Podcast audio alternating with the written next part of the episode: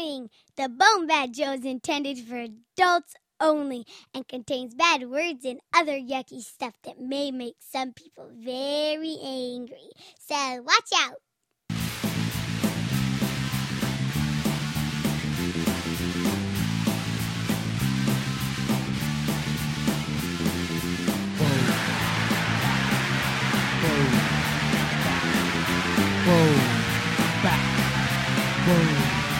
Back.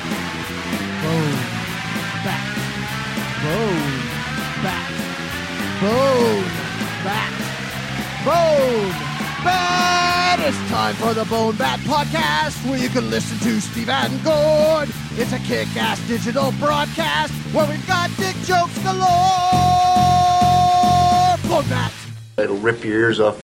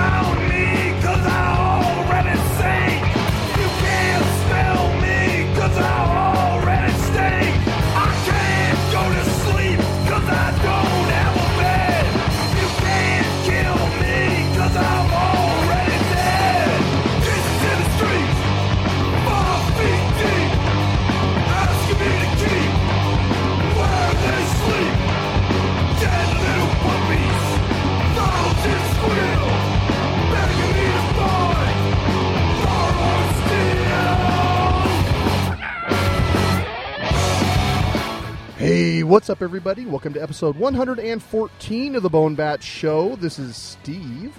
And this is Gord. How's it going, man? Sticky. Sticky. Why are you sticky? After last episode's intro, honestly, I'm afraid to ask. It's not from that. okay. All right, so I I've got this problem, this special problem apparently that other people don't have. You say it's never happened to you. Just the one problem? Well, this one specifically, and I don't I don't know. It just keeps happening to me. I guess I blew up another can of soda, Okay, so how did this occur? and this is going to come as a shock to no one. I was inside the Nugget. All your greatest adventures happen in that grocery store. Yeah, that grocery store. I have to wear a disguise to shop there now. They don't, I don't even know. You know, the last time we discussed my explosive can situation, I had dropped a can. I think you know six to eight inches. So, sure, that kind of impact. What do you expect? This time, I swear to God, I was shopping. I was, as our listeners know, I have a hell of a time in the store. Sometimes it's just overwhelming. My poor tortured brain can't handle it. And this was one of those days. I had the dark sunglasses on, I had the headphones on. I'm just trying to pay attention to my tunes. I'm trying to pay attention to what I'm trying to buy. And I got to the point in my shopping trip where I got to the ginger ale. I picked up the ginger ale and I set it. Note the verb I'm using set set it in my shopping cart. One of the cans just pinged the side of the shopping cart as it went down, and boosh! It shoots just this sticky stream everywhere, but mostly it's spraying out sideways and it's just hosing down all the single serving drinks that they've got set up in, in the refrigerated case. Don't make a mess on the side where it's boxes. No, it's the side where it's all these individual cans and bottles, and it's just hosing them down. And I'm staring at it, just dumbfounded, like, how is this even happening again? Instead of like trying to stop it from making a bigger mess. And after a, a few beats of that, I, I realized this isn't cool to be standing here watching the soda fountain going on. So I grab the sixer and I turn it so now it's hosing facing down, which means it's no You're hosing doing, the floor. it's not doing as much damage over as large an area, but it's guaranteeing that 100% of the can is going to be emptied onto the floor. What would have been awesome is if you would have nonchalantly walked over and picked up like the wet mess sign from another area and moved and moved it right there and just like pushed your cart on whistling. that would have been shit hot. The thing is, I actually wear one of those now when I go shopping. Just says "Cuidado, piso mojado" on the back. on the front, it says "Caution, wet floor." I always thought that would have been like a bitchin' dance number. Oye, cuidado, piso, mojado. Mojado. Wouldn't that be great? that would be like the most cool dance song ever. I don't know why someone hasn't done that. Make that happen, somebody. Make- yeah, somebody needs somebody with least musical, start a song. that musical talent. Not Yeah. Death Star. Shit. no, God, no.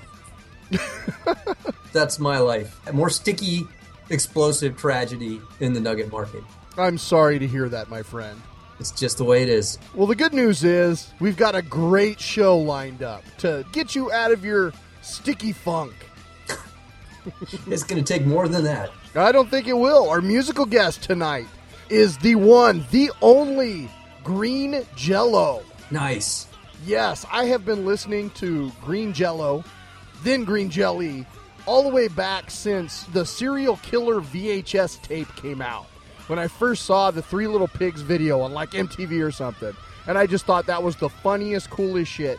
Went out and bought the video, saw them live very shortly after that. In the meantime, they've had a long and storied career, and I'm just thrilled to be able to feature their music on the show. So, first off, uh, opening the show, we had the tune Rooster Jowls by Green Jello from their 2009 album Music to Insult Your Intelligence By. There's going to be a lot more coming up throughout the show, so I hope you dig it. I dig it. And uh, of course, we're going to have a big section of information on the film festival. We'll be Oh, announcing. it's going to be huge. We've got to announce all the shorts officially here on the show. We're going to talk about all of our sponsors. We're going to talk about our first feature. The Comedy of Horrors Film Festival is going to be freaking great, and you're going to learn all about it right here in this episode. So Whether you want to or not. stay tuned. In the meantime, Yeah, which is a groovy time. Gordon, my good friend, Yes, sir, Steve, my good friend. what is it that pisses you off this week? Oh, oh, you mean besides my exploits in the grocery store? Yes. What else? What else is annoying you? Here, this is what's annoying me. I got one of those telephone calls, political survey, and since I live in a place that is not a battleground state, I was pretty excited because I don't get these very often. Sometimes I get the breathless Republican variety, which isn't really a survey. It's just a fundraising tactic where they go, Would you rather Obama steal your children in the night or rape your wife during the afternoon? You know, and send us money. And those aren't any fun, but this is like a legit call where they're trying to hone their political message and figure out which messages resonate better and which issues. And so I was kind of psyched. But the person that was calling me couldn't speak the language that I speak. I don't even know what la- they couldn't pronounce any of the candidates' names. Jesus. And so, like, I'm getting, are you more likely to vote for? And then it's just gobbledygook. I was like, how are you even getting any kind of useful data from this? Because no one knows what you're talking about, political person. Huh. And it wasn't like I'm on the wrong list and I had someone calling me speaking a different language. This was like one of those made up accents, almost like Serge in Beverly Hills Cop. Remember that guy? like an espresso with a lime and twice. what did you just just said? How do you feel about the Sierra Club? I'm like the the Sierra Club. What's what's a Sierra? The Sierra Club. The Sierra Club? Yeah. oh God. So, not the most effective survey. No, not an effective survey, and I feel like I didn't really. I may not have been able to do my part to nudge democracy in the direction I wanted to. Item two that pisses me off on the complete opposite side of the spectrum. I have been playing World of Tanks lately okay. On the Xbox, which is a fun game, and I like it. I recall you discussing that in Multimedia Triage last episode. Yeah, that's right. Our friends wargaming.net, they have a number of uh, games out there. And this is one of them. It's the first one on the Xbox, so I'm psyched to play it. But the thing is, as much as I like playing games online, I really don't like having to play with other people unless I'm shooting them. right. and this is a team game, so you got people on your team. And people I've discovered generally have their microphones on. Yes. And they, usually do. ninety-eight percent of the time, they should not be allowed to have a microphone. it's like the microphone. Many people have said that about us. exactly. That's kind of ironic. I need this microphone. But like, whereas you and I use a microphone as a piece of hardware to do a podcast, a communication device, the hardware that they're using it as is just a piece of electronics to piss me off. There's the sole function of it. Fifty percent, sixty percent, maybe of the people using it use it for nothing but a feedback loop. So you just hear what their TV is saying, repeating back what you've heard, and it's just fuzz and noise. There are a small section of people that use their microphone for yelling at their children, okay. which always makes sense when I'm playing like at one o'clock, two o'clock in the morning. Why are you yelling at a kid that he sounds like he's maybe six, seven? What is he doing up? Another section, and I don't understand this one either Spanish language radio. Okay. They, they got the microphone on, and there's Spanish language radio. No communication, no, hey, tanks, turn left, hey, tanks, turn right. It's just that. Last night was a good one. They apparently had another television in the room. The microphone was pointed at the other television, which was doing some sitcom. Okay. So as you know, as you're playing the game, you're forced to listen to this until you can like go through the menus to mute people. And then there's just the random noise generators. I didn't even know. Look, if you're not gonna use your mic to communicate about the game, maybe even you know talk amongst yourselves about whatever was on your mind. Don't use it. Just just turn it off. Unplug it. You're not using. it. You don't need it. We don't need to hear you. You're pissing me off. What's pissing you off, Steve? You know what pisses me off? No, this is something that I, I I just realized pisses me off after many years in hiatus. Have you ever got tuna fish hiccups? Is that the name of a band? No, it could be though. But specifically hiccups from tuna fish sandwiches. A, I don't eat tuna fish sandwiches. B, no, never. The other day for lunch, I'm eating a tuna fish sandwich. I make a pretty mean one, I may add. I chop up a little green onion, uh, maybe a little pickle relish or some dill pickle, some celery, a little Old Bay seasoning, maybe a shot of sriracha. It's good stuff. Wouldn't it just be simpler to take two slices of bread and put them on a can of cat food? No, it's Okay. it's a delicious sandwich. But here's the thing: I'm eating my sandwich and I got the hiccups, and I like had this flashback sense memory of like going fishing with my dad when I was a kid, and my mom would always make tuna sandwiches that we put in the ice chest, and almost every time I'd eat the tuna sandwich and I'd get hiccups. and I and I just realized, holy shit, that's like a thing. And I happened to be sitting in front of the computer, so I Googled it, and a lot of other people have the same thing. Now I don't know why this is. I don't know if it's because tuna fish, when it's in a gloppy ball like it is, it's easy to like take too big of a bite, and so it impedes your airway or whatever and gives you the hiccups, or if it's something intrinsic to tuna but it's totally a thing. It happens to other people, and I've re- just realized it's happened to me since I was like a little kid. Tons of times I've gotten tuna fish hiccups. It's crazy. What about ahi? If you have like a slice of tuna, a steak. I don't know. I can't recall a time because I've done like you know where we've gotten uh, say uh, salmon, and I cook salmon on the grill, and I have leftover salmon the next day, and I might use that in the exact same treatment that I would tuna fish, and I don't recall ever getting hiccups because of that. This is the weirdest thing I've heard you say in at least a week. I I've know, never- right? Which seemed well. Where else are we going to talk about it? Right here on the show. This is where weird stuff comes out. Uh, So no, I got hiccups from like hot peppers sometimes. Yeah, no, never. Usually I drink something too fast, or I, I don't know how I get hiccups. Sometimes it's not because of anything, but I'll just get the hiccups watching TV or whatever. But definitely tuna fish more times than any other food or drink item that causes me to get hiccups, and I don't know why, but it pisses me off. Can a guy eat a tuna fish sandwich in peace without getting hiccups? That's bullshit. I guess not. Maybe you should stop eating tuna fish sandwiches. But they're delicious. They're grotestical. No, they're not. That is a tasty sandwich. You think a lot of things are grotesque. Well, wait. Is the reason that you don't like tuna fish tied into your mayonnaise thing? Oh God, you've just made something bad worse. Because Tuna I know you don't like mayonnaise. Oh yeah, you got to put mayonnaise in tuna fish.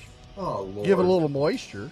No, my mom would try to foist off tuna fish sandwiches on me as a kid, and the only way I could make them palatable is when I got her to discontinue the mayonnaise and make it with like mustard or I don't even know what else. Maybe she was using olive oil, something like that instead. Huh. That's weird though, because tuna's a greasy fish anyway. At least if it's packed in oil. I get it packed in water nowadays, but. I heard you get it packed in fudge. shut up. You know, before we go to a tune, Gord, okay. One of our Steve. longtime listeners, Benza from Germany, I was chatting with him the other day, and he wanted to know how your brain's doing because you've talked about your concussion.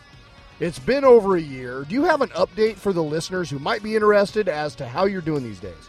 Yeah, sure. I'm a broken husk of a man. I'm sorry to hear that. No, it's it's a weird thing. Never quite got all the way better. Still got to take some naps. Get overwhelmed when I feel too much information filling up my head. I can take a nap now, or I can take a nap later, but it's gonna happen.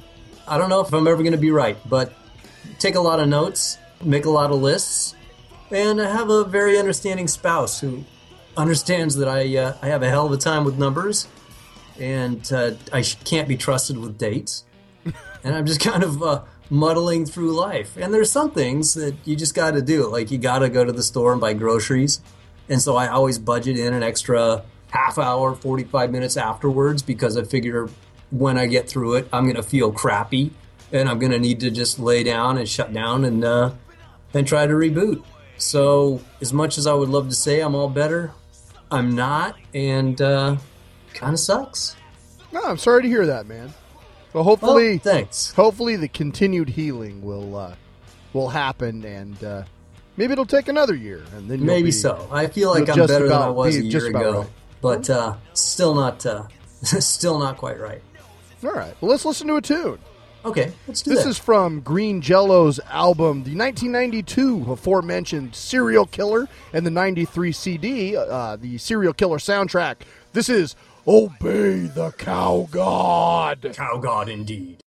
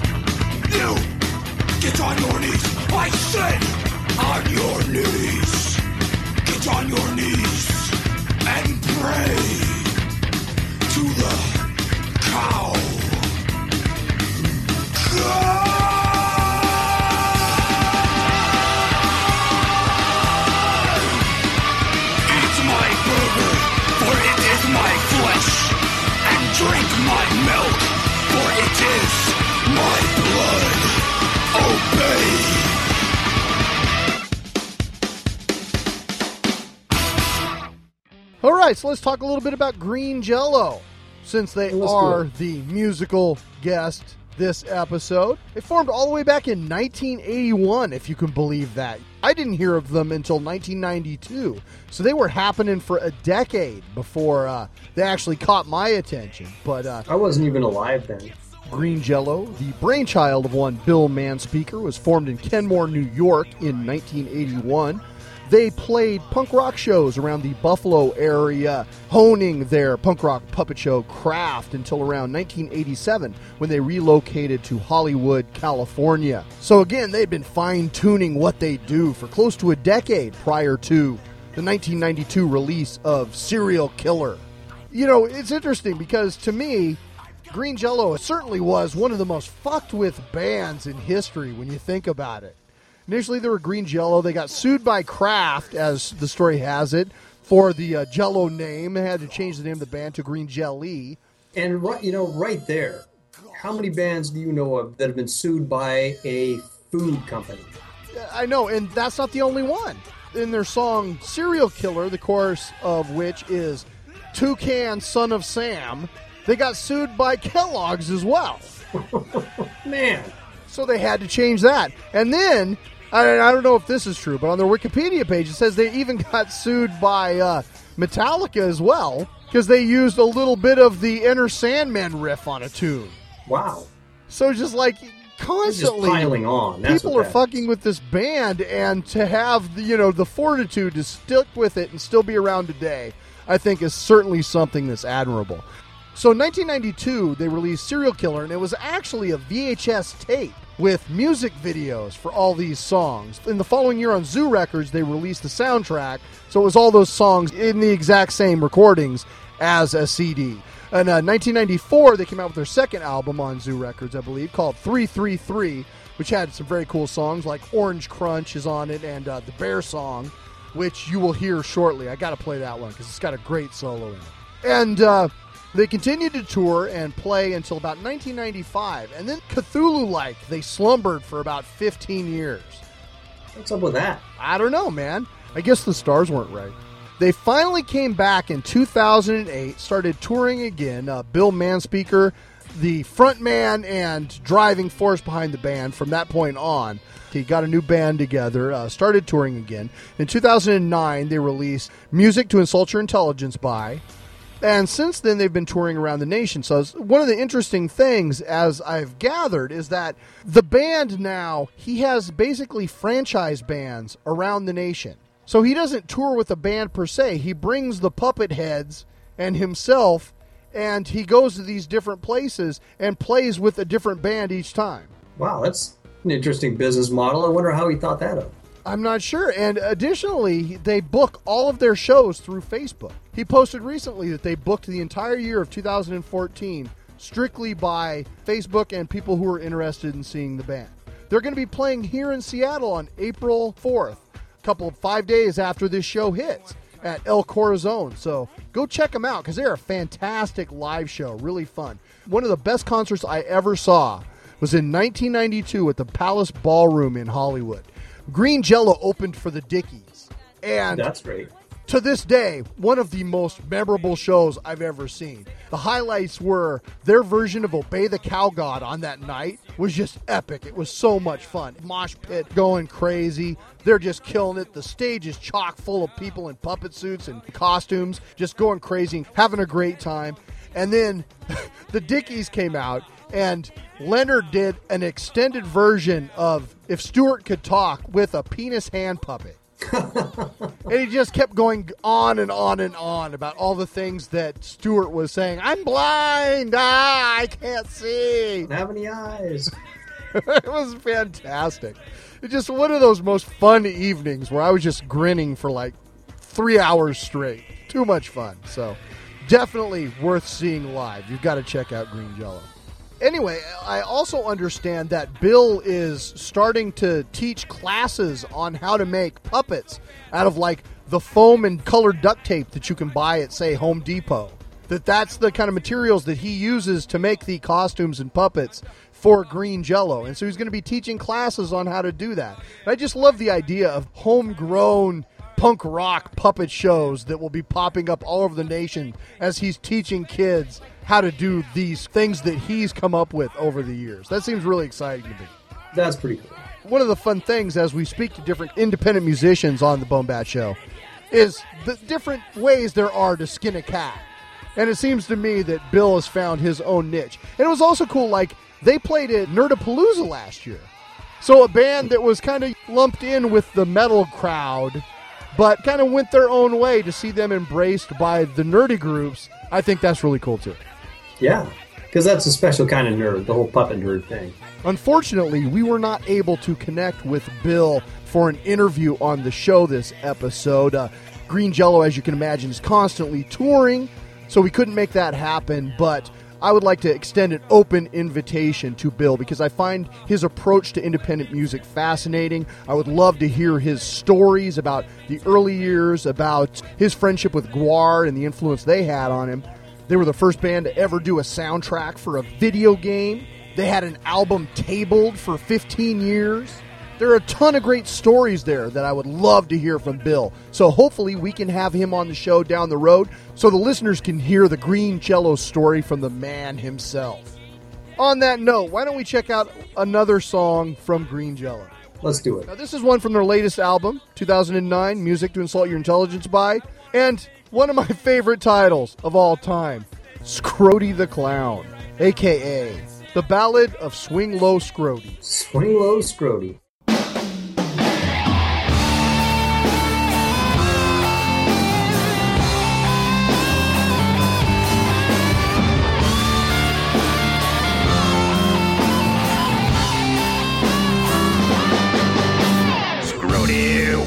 was an umbilical clown. Liked to ride his scrotum all over town.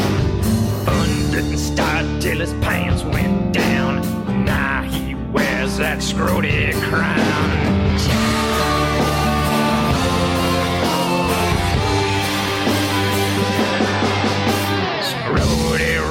Up his horse. Saddlebags for his knights, of course.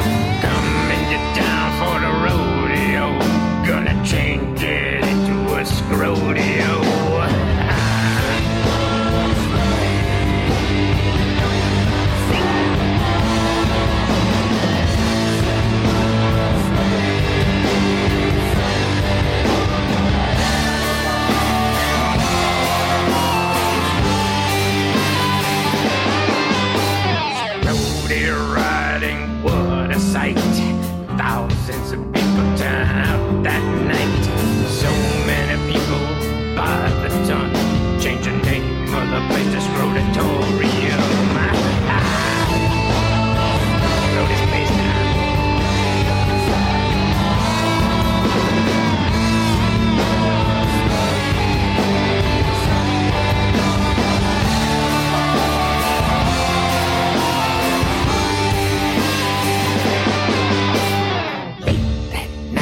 Scrody found dead. Stretched his own scrotum up and over his head. Have the sack to kick around no more.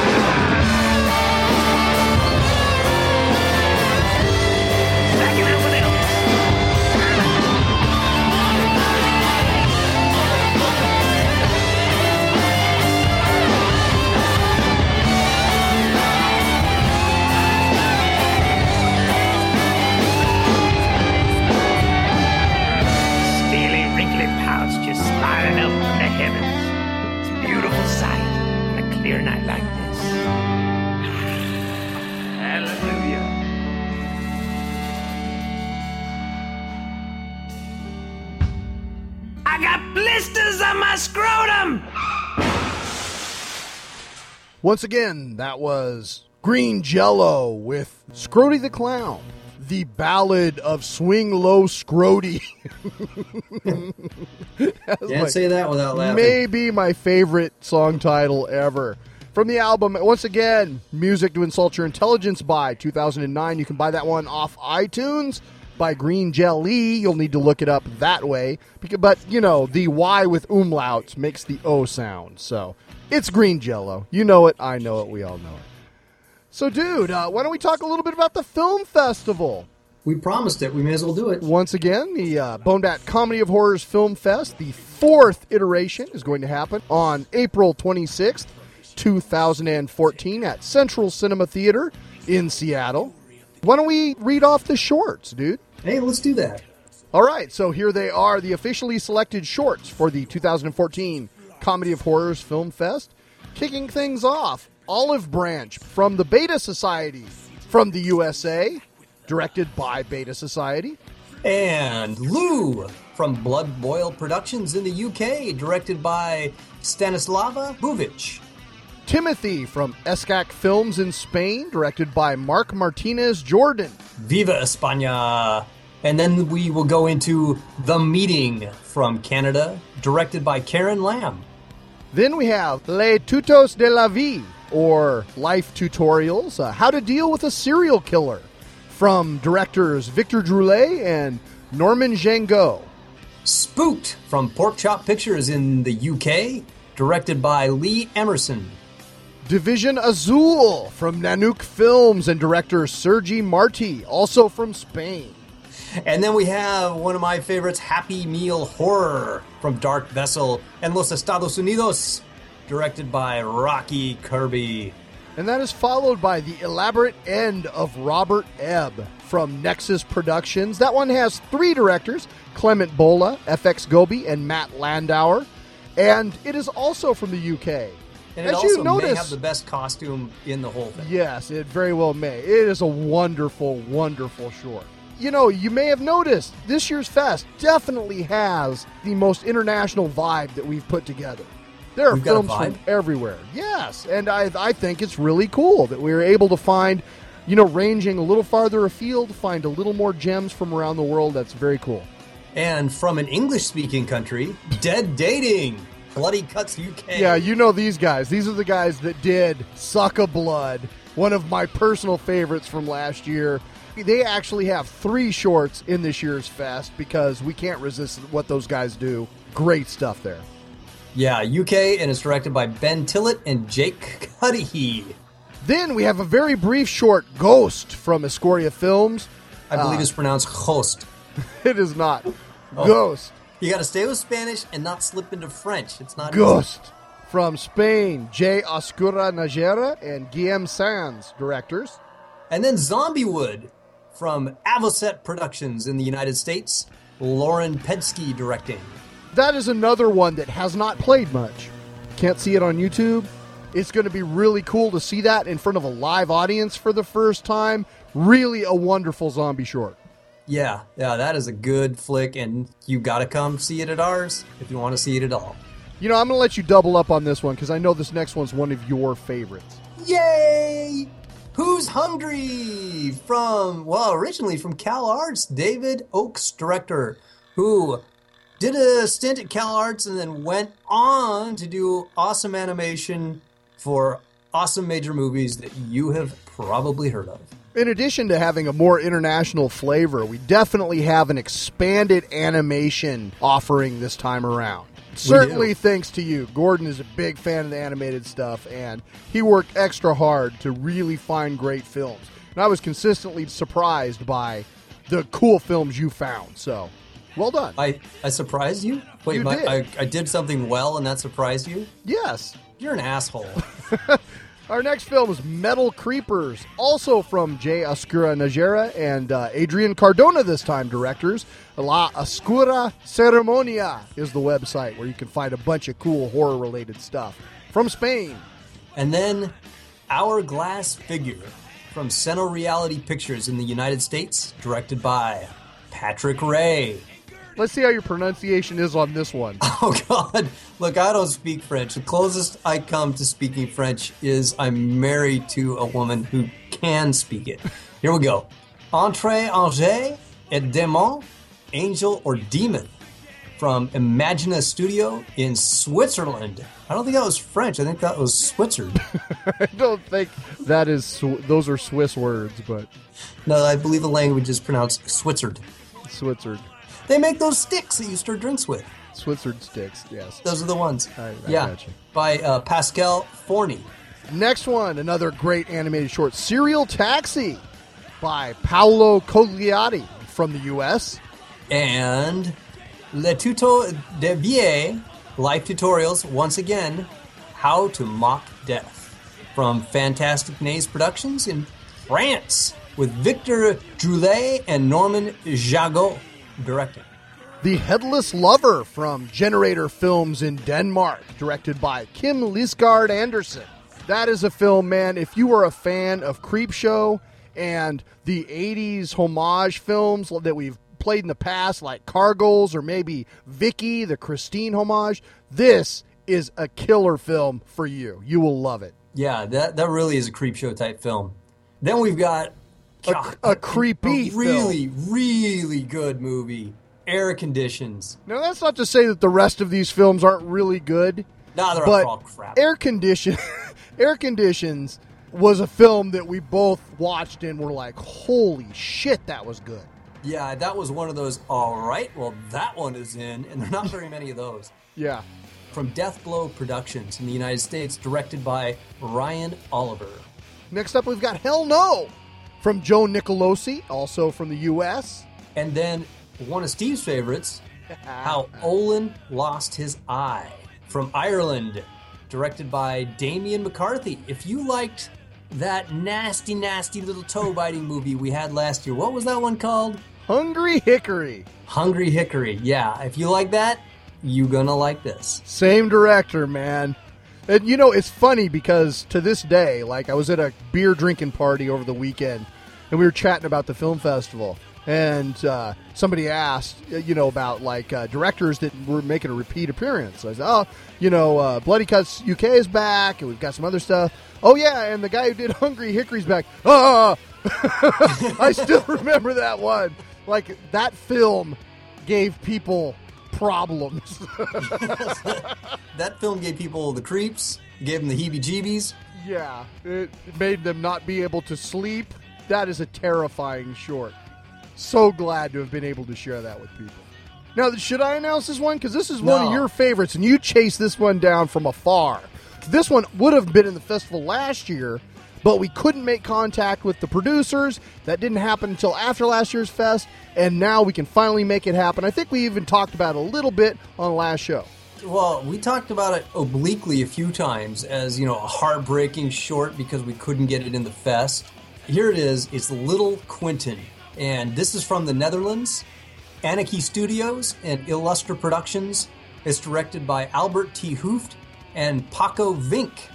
And uh, this is just absolutely one of my favorites. I'm really, really happy that we finally got this for our film festival. Another film that is a uh, sort of a repeat offender are the folks from Primodrome director Gunnar A.K. Jarvstad. This is the same director who brought us Tune for Two, which was a big hit at last year's fest. They've got a brand new film that hasn't played anywhere yet called Best Man. You're gonna love it. All right, and then another chunk of animation for you Reaping for Dummies from Norway, directed by Jonas Martin Larson. Now, this was actually a group of five uh, animation students who did this film together, and this was a, a school project. I was reading a little bit about it. It's very cool. You see, you see everything at this fest. You see stuff that is done by like professional houses in between major films, and you see student films. I mean, anything can make it into this fest, and I think that's one of the other things that makes it great. Speaking of great, Oh yeah, Brickwall Productions and directors Brian Norton and Antonio Padovan. Jack Attack. Every year we've got a couple of films that are just gore fest, horror, just like you like it. something you can sink your teeth into. Jack Attack is that short. This will probably make at least one person cry. And it's probably going to be voted on a bunch of people's ballot for viewers' choice. I'm predicting that's going to be one of the contenders. And then the fourth rule of Gremlins to try to lighten the mood a little after Jack Attack from lowcarbcomedy.com in the United States and directed by Zorn Gavajic. this film is freaking hilarious. Well, you know the first three rules of Gremlins. we, we there is a fourth we- rule. I saw it. I, I sent it over. Gord was like, "Yeah, that one's going in." There, occasionally you stumble across a film that has that bone bat sensibility, and this is one of them. Crotch level. Don't Move, our final Oh. selection from Bloody Cuts UK. This one's directed by Anthony Melton, and it's really a tour de force. An amazing piece of work. From a writing standpoint, a cleverness standpoint, uh, effects standpoint, Yeah. really well done. And then the lo-fi analog wonderfulness, The Dirty Birdie. This is a short you may have seen if you ever went to Spike and Mike's Sick and Twisted Festival of Animation back in the day. This is one of the reasons Steve and I wanted to do our own festival is because of shorts like this. So just like we brought Lupo the Butcher all those years ago, we're bringing you The Dirty Birdie this time from Stretch Films in the United States, directed by John Dilworth. Great stuff, man. And then to close out the official selections, this is a film I actually stumbled upon two years ago. And I emailed this guy and I emailed this guy, and this year he finally got back to me. And in addition, he has a new high def version of this animated short. And it is brief and it is lo fi and it is wonderful. And it's Like, right to the point. everything about this short to me is perfect. It is a great way to kind of encapsulate the whole film fest, and you are going to love it. All you need by JB, also from the U.S. Yeah, and that's it. That's our shorts. That's our shorts. Uh, we got our first feature we just announced last week. Love Bite. That's right, from West End Films and director Andy De Emmony. It stars Jessica Szohr, who you may remember from Piranha 3D, Ed Speleers, who plays Jimmy in Downton Abbey, uh, Luke Pasqualino, and Timothy Spall, who played uh, Winston Churchill. He's also played Peter Pettigrew in all the Harry Potter films. So it actually has an amazing cast, and it is essentially a teen sex comedy smashed into a werewolf picture. Or a werewolf picture smashed into a teen sex comedy. Takes place at a seaside carnival in a resort town. There is werewolf madness. There are teenage hijinks left and right. If you like stuff like Deadheads and other films that have a very warm comedic bent to them, I think you will enjoy Love Bite. We are currently working on our final feature, and we will definitely be announcing that by the next show. I expect to have an interview with Andy D. The director of Love Bite. Also, looking at an interview with the director of the other feature. And we're going to also have an interview with John Dilworth to talk about Dirty Birdie, the history of this kind of animation, and uh, just kind of bring everything full circle. That's going to be a really cool thing for us to be able to do. Hey, Sponsors. sponsors. Let's talk a little bit about uh, the folks who are bringing the comedy of horrors to you this year. Of course, Mac and Jack's, the stalwart supporters, will be returning. They're going to again provide us with a little African amber to uh, have a beer special going on throughout the festival. And we have Corner Comics in Kirkland, Washington, helping us out with our prize packs and goodie bags. along with Dark Horse and Oni Comics. So we're going to have a bunch of comics and graphic novels once again for your drawing and winning pleasure. And Scarecrow Video, also generously contributing to our prize giveaway and sacks of goodness. One of our biggest Kickstarter supporters, Death Star. And we do mean biggest. The Mighty Death Star is a sponsor of this year's Film Fest. GT printing equipment at offsetworld.com, pressh2o.com, and usedfluxo.com, continuing their generous sponsorship of all things comedy of horrors They've been here since the beginning, man. from the beginning. They're like Genesis. And we have a new sweets purveyor this year. Why don't you tell the folks a little bit about him? Dolcetta Artisan Sweets. Look, if you like really, really good chocolate, and you like the kind of chocolate that maybe you just can't get at your regular store, this is the chocolate for you. Dolcetta Artisan Sweets, a new Seattle venture with some of the finest confectionery available in the Emerald City, We'll be providing each and every one of you with chocolate from their chocolate laboratories. Fantastic. I cannot wait. I saw they had a dark chocolate with pretzel bar. That sounds Yummy. delicious, dude. Yeah, and I don't even know what kind we're getting. I don't even think it's been decided yet, but it's happening. I'm looking forward to it. All right, once again, Stalker Farms has joined the supporters. Thank you again to Dan and the folks from Stalker Farms. And also Alternative Cinema, who sent us a big box of DVDs, again, to put into our prize packs and to give away during the drawing. So we've got a lot of fantastic stuff coming from them as well. Great horror films. Games and Gizmos. Now, we have a lot of longtime supporters here, don't we? Games and Gizmos. It's true. I think folks enjoy partnering with us. They like what we do, and uh, we definitely work hard to get their name out there. Yeah. So go buy your games and your Gizmos there. That is, of course, the uh, host of the Bone Battle as well. They're a great game shop. Remember uh, a couple years ago, I got you a copy of Formula One for the family at Christmas time? I do. Bought it at Games and Gizmos. Aw. Yeah, they're definitely, I feel like they're almost a member of the family. Awesome to have them supporting us again. Also, another Kickstarter supporter, G.G. Silverman, is author of a brand new book called The Vegan Teenage Zombie Huntress. And uh, her book cover is on the poster. She's also going to be doing a reading at the film festival. How cool is that? Is it going to be one of those boring, sad readings? No, it's going to be hilarious. I, I love the fact, again, you know, we have a, a local sweets company, we've got a lot of homegrown stuff, and to, to have a book author doing a reading that's local, I, that means the world to me to be able to do stuff like that.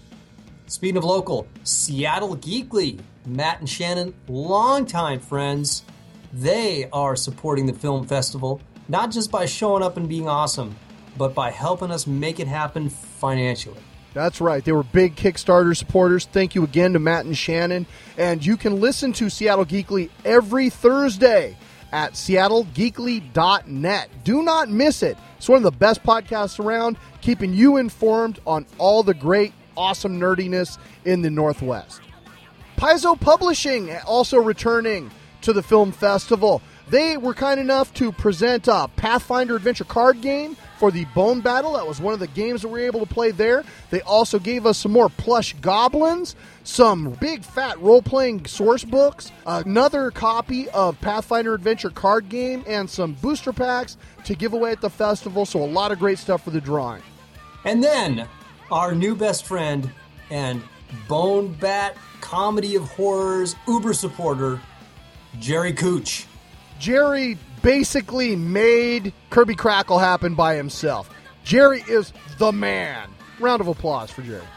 Yay! We made him a bitchin' logo. Gordon made him a bitchin' logo. I did. I hope. I hope he likes it. I think He's got he that does. little arrow pointing to him, like this guy. Yeah, because somebody might ask, who the hell's Jerry Cooch?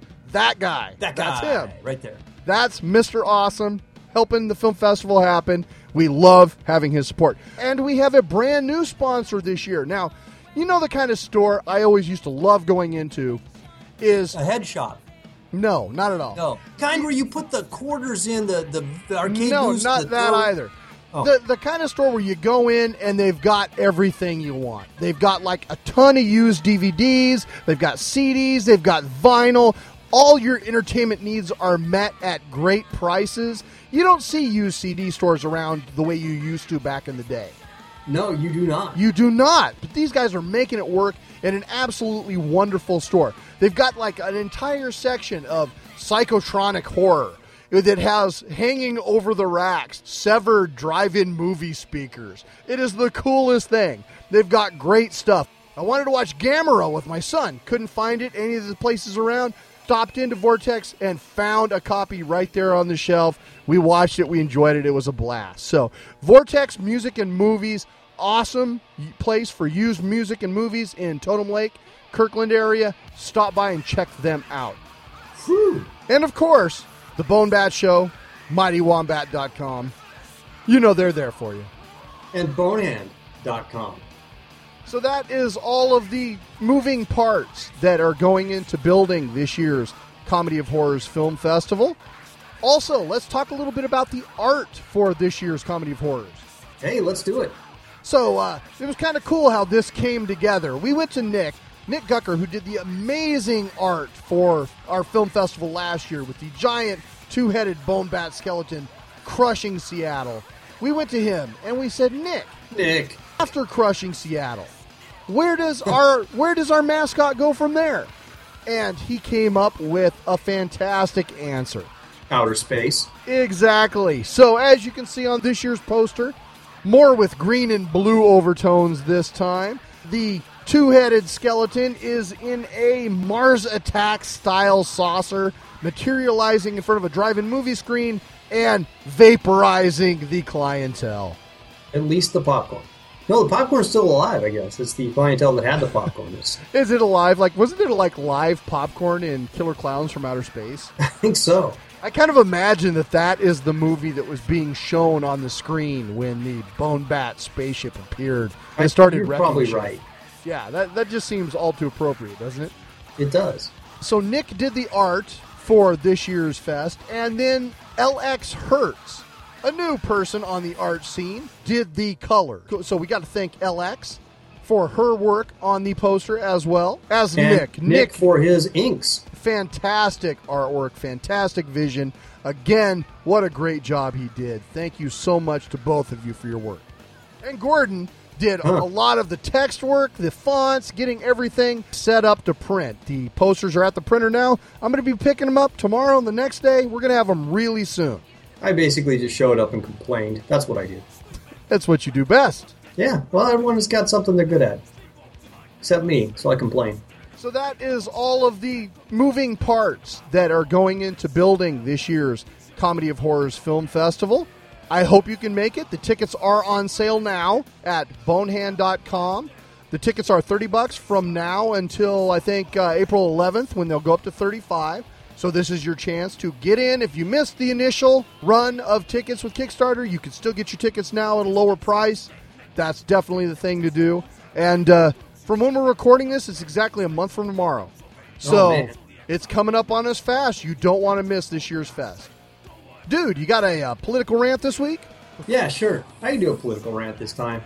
So, I hate to ask because I've asked it so many times before, but same sex marriage. It's been legal for a while now in a lot of places. And, and, and here we go, Steve. Yes. Has your traditional marriage felt under attack? no, not so much. Yeah, okay, same here. I've got one of those traditional marriages. Despite the fact I could go out and get married to a dude, I continue to not do so and not be tempted to do so. We've not felt pressure to, to switch sides. And, you know, we've been doing that shtick for as long as we've had a show, I think. And the answer is not going to change because it is a patently stupid question. I say that to remind you that even though Steve and I are straight, we've been spouting off on behalf of the gay community for a long time. But gay people, bi people, you are starting to piss me off. You people need to get a name. Get a name and stick with it. This LGB stuff is bullshit and it has to go. Because it isn't even LGB anymore, it's LGBT now. And it's not even LGBT, sometimes it's LGBTQ and GLBT and LGBTQ plus plus. What the crap is plus? I'm not even entirely sure what Q is. But if it stands for straight people, then you pretty much got the entire population of the world covered. That's not what you're going for. Stay with me. In the 1980s, as far as I was concerned, the word gays summed it up in a non biased way to refer to men and women without having to use the clinical sounding term homosexual, which, when you actually use the term clinically, was a crazy evil thing because it was supposedly a clinical disorder which could be cured until it was removed from the DSM in 1973. But I digress. Gays was nice. Gays was easy. It was an easy, quick name to say. But then somehow gays stopped meaning men and women and it became gays and lesbians. Not as easy to say, a little bit longer. I'm not sure why the lesbians needed their own word in there, but once it stuck, you had to say both, gays and lesbians, in order to be politically correct. Then in the late 80s and early 90s, maybe as a backlash against the ungainly gays and lesbians thing, queer made a good run and almost became the word to use. I remember more than once encountering people who were yelling, perhaps while I was sitting on the quad trying to eat my lunch, and they were yelling, We're here, we're queer, and we will not disappear. Well, good for you, I thought. You took a word which was being used as a pejorative against you, and you made it your own. You stripped the word of its power, just like the American colonists did with Yankee Doodle. And it was quick to say, and it was easy to rhyme, too. And it probably included bisexual people who never really felt included before, so that was cool too. Queer was a great word. Alas, queer did not last. And you've been fumbling around for a word ever since. And since you can't decide on a word, now all you've got is a mess of letters and apparently an arithmetic symbol. And not since Prince have we seen such a clusterfuck of nomenclature. And let me tell you, people, it's hurting your cause. How? Here's how. I can say that I'm for gay rights, and I can say that I'm for same sex marriage, but I can't say that I support LGBTQ plus rights because nine times out of ten I literally can't even say it. I practiced in front of a mirror for an hour just to do this damn podcast. Simplify. Pick a word. One single word. And while I'm on the topic, I'd like to address the T part of this group. Listen to me, T people. You've got your own set of issues that the L's and the G's and the B's do not have.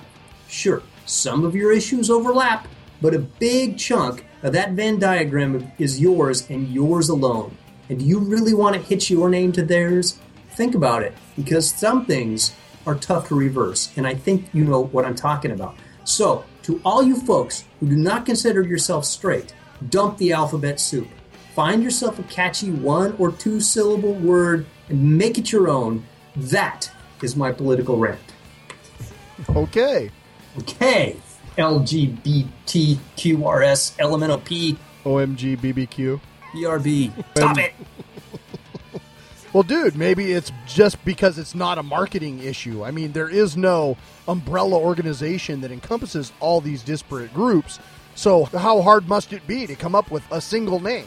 Well, that's the problem. Is there isn't one, or maybe maybe it's not a problem, but there isn't one organizational body for that group, or really any other group of that size, unless it's a country. But still, the communities themselves have to at some point realize that identifying themselves by six or eight letters and uh, an arithmetic symbol is just jackassic stupid and stop doing it. All right. Well, how about another tune? How about a tune? Let's check out another one from Green Jello. This is from the 1994 album 333. Ironically enough, the Bear Song. Check out the scorching solo at the end of this one. Wow.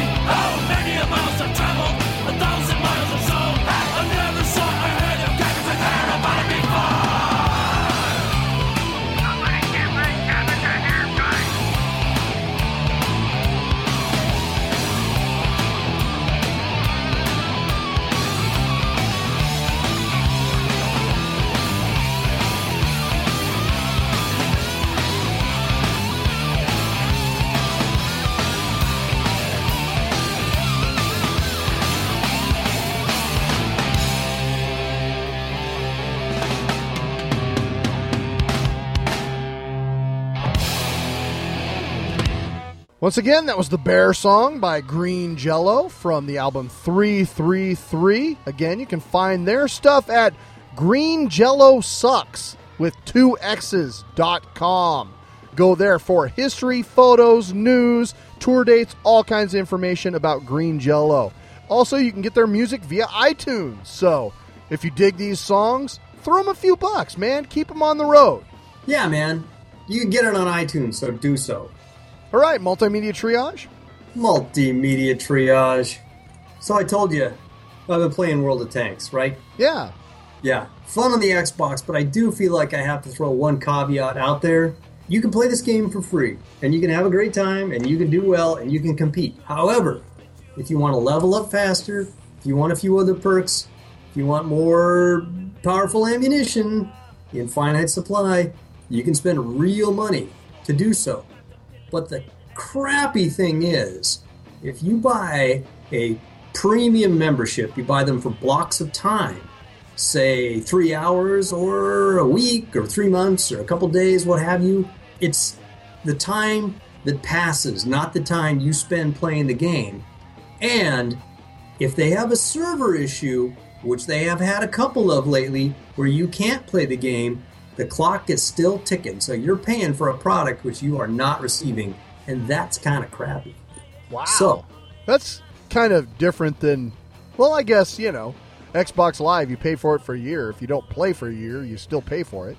Yeah, that's true. You're buying it for months at a time, but you could conceivably buy three hours of premium and then not be able to use any of it. Really? So, World of Tanks, you rent it like a hotel room by the airport?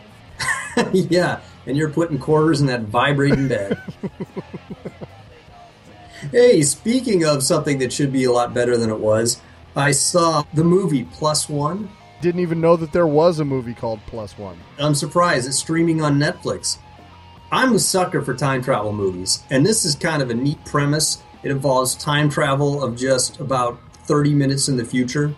But uh, boy, it, it doesn't work. The idea is there's this great big college age partay, and there's a meteor strike, and it causes some sort of electrical temporal anomaly where what has happened about half an hour ago is happening again. And so you get two alternate versions of time overlapped on each other and they start getting closer and closer together. It's a cool premise, but it starts off kind of dopey and it gets dopier as it goes on. And by the end, it's an absolute mess of a movie. I would not recommend watching Plus One at all. Okay.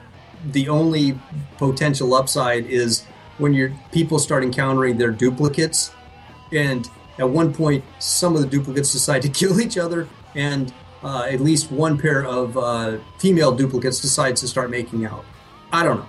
I don't think I would do either of those things if I encountered my duplicate. I'd probably sit down and play Xbox with me. You wouldn't start making out with yourself? No, I've seen what I look like, and I'm not an attractive man. And then on the complete opposite end of things, I saw the Grand Budapest Hotel. Yes. Yes, How by Wes it? Anderson, not to be confused with Wes Craven. How does it compare with his other work? Well, I like his other work, and I like this. If you like his movies, you know, I realize you don't like the band Cake, but it's kind of like a Cake album. You don't know what you're going to get, but you know how it's going to be served. He's got the same style, he's got the same tropes and the same things he likes to do, and they're wonderful, and then he puts a story in it. Yeah, there's. Uh, I find not all of his films are created equal, though. Like Rushmore, really loved. Yeah. Life you and I annoyed the other people in the theater when we watched that. Yeah, laughing very loud, including my wife.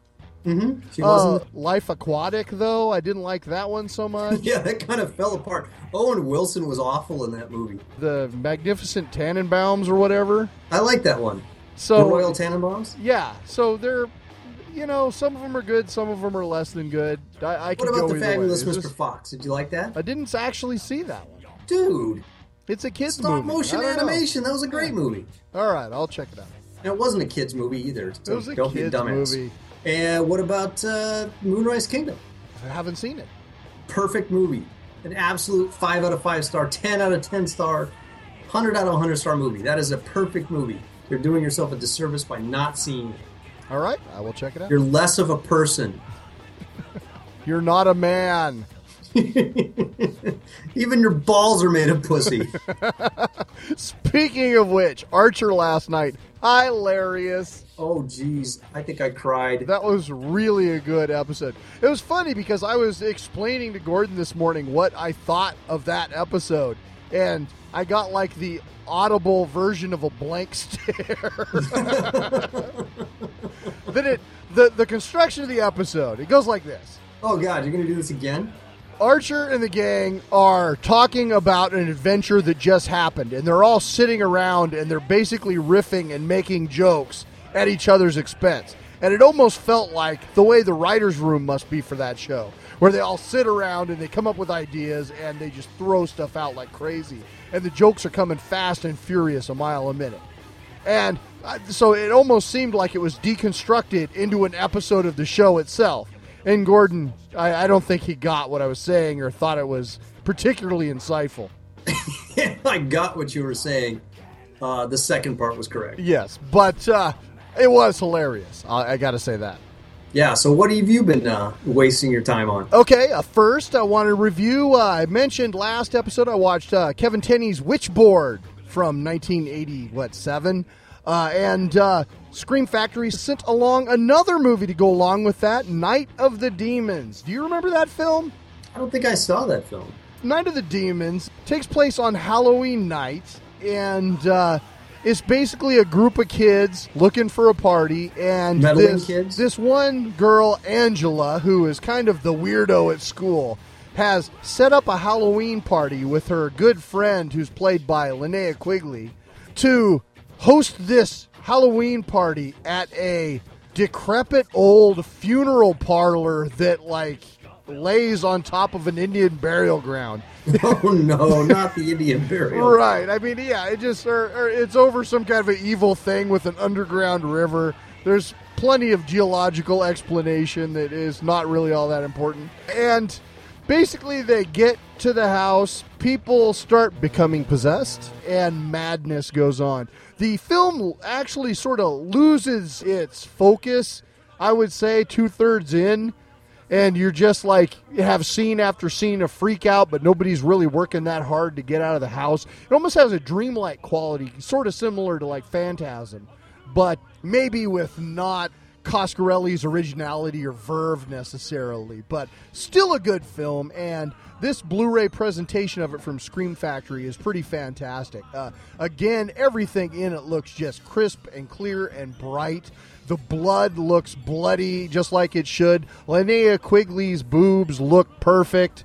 It just they has. should. It is a well presented horror film. Although I gotta say, maybe Night of the Demons is not one of my favorite of the genre from that period. But uh, it's definitely a great presentation. Lots of extras. Again, uh, really nice documentary. Uh, a bunch of contemporary interviews with actors and actresses who were in the film, talking about the making of it, and uh, definitely worth your time for the hardcore horror fans. So, again, probably this one for me would be a rental. I don't know if I'd buy this one, but uh, it's definitely worth watching once.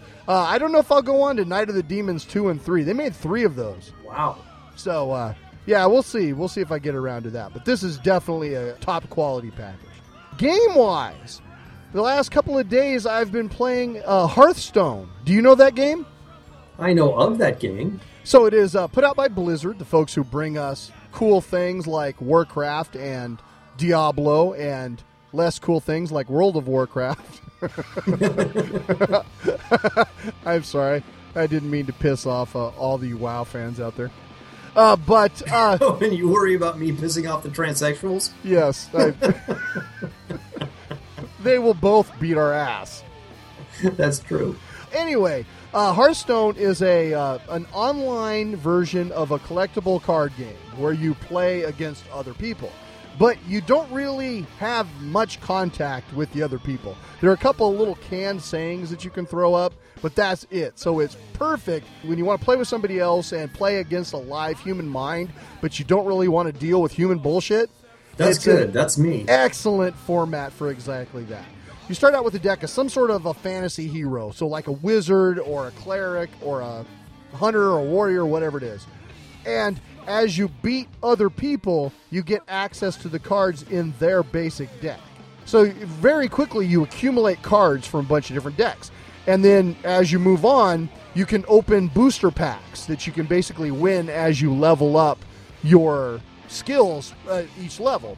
It's a really fun, light sort of a format to it. It's easy to play, very intuitive, very colorful. The animations as the cards fight each other is really cool. It's got little comments and sounds that come from each of the little cards, like "job's done," you know, stuff like that that you'll remember from Warcraft will make appearances in this as well. And it is a really fun card game. I would recommend it for your kids. Wait a minute. Is it a card game or is it an online? It's an online card game. oh, an online card game. Okay, so PC, Yes. iOS, Yeah, Android, everything. what? It's it's basically web based, but you download a widget for BattleNet, so it connects to BattleNet. Like it's in my same account for StarCraft two, for instance, and Diablo three. oh God. All right. But it's free, absolutely free to play. Didn't cost you a thing. If you Does did want to throw money at it, you could do so and purchase additional booster packs. So that's how they get you money wise, is they sell you more cards. And one of the early challenges in the game is that I was kind of getting my ass kicked pretty early on because I didn't customize my deck with the new cards that I had won. So Yeah. you- you should definitely, if you start it, like play a level or two and immediately incorporate those new cards into your deck. Make a custom deck. I know at first it'll feel weird because you don't really know how all the cards work together, but they're definitely more potent cards than the stuff that you're given initially. And you, you know, the first time you come up with, you know, there's a lot of like, okay, this character that I I played, he's got a attack of three and he's got two hit points, and then somebody will come out with like a five hit point card that kills all of your guys. And so, That- w- it's, yeah, as soon as you're able to accumulate some of those cards, making your deck more potent, that's when you start to see some success. But I'm having a really good time with it. It's a lot of fun, and again, you can't beat free. No, free is really hard to beat. but definitely a high quality product. I mean, really good looking game, easy to play, and a lot of fun. Like I said, I'd recommend it to your kids. They should check it out. If they like, you know, playing Pokemon, playing Magic, any of those type of games, they would dig this. All right, cool. That's about it for me. How about you? Anything else? No, what else do you want out of me? Uh, about another tune then. Okay. Here's a little uh, throwback to again 1993 and Green Jello. This is Electric Harley House of Love. A little hair metal for you.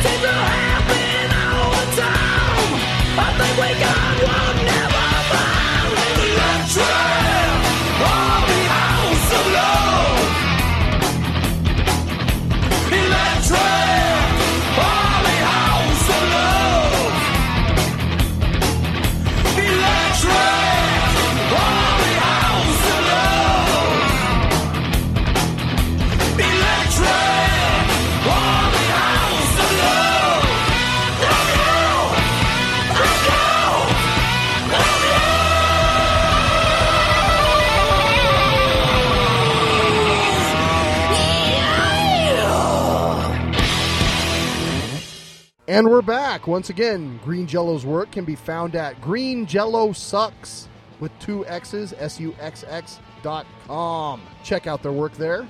Thank yous. Of course, I'd like to thank Bill and Green Jello for allowing us to feature their music on the show tonight. Yeah, thanks, man. Again, I would like to thank all the sponsors, all the filmmakers, all the supporters, all the Kickstarter folks, Nick Gucker and LX Hertz. Everybody who has helped to make this year's Comedy of Horrors Film Festival a reality. It's happening in a month, and it's all because of you, so thank you.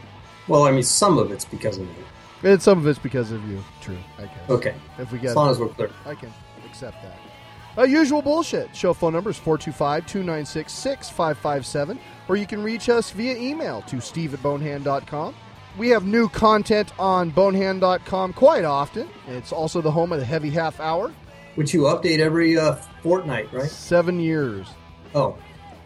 and you can find my stuff such as it is at mightywombat.com. I've got a Facebook page at mightywombat.com on Facebook as well. You got to spell out the D O T and obviously the C O M. I'm on Twitter at mighty underscore wombat. I am also on Twitter as Bonehand, and you can find our Bonebat feed there as well with additional film festival news, all the uh, Twitter tags for the different filmmakers that we can find. Uh, you'll be able to follow a lot of what's going on right there at that feed. Uh, we also have a Bonebat page on Facebook. Wow, we're everywhere. We really are. And stop by the Comedy of Horrors event page on Facebook often. I'm posting a new film trailer every day there, along with some other cool surprises. That's where we first debuted the poster and a lot of other cool stuff. And thank you for listening. If you like what we do, please spread the word and tell a friend. Please. All right, one last tune tonight. Uh, you know this one. Perhaps it is the most famous or infamous song by Green Jello from their serial killer soundtrack album, The Three Little Pigs. Little pig, little pig, will you let me in? I hope you dig it. I'm sure you will. Once again, thank you for listening. This is Steve. This is Gord. Have a good one. I do have a good one.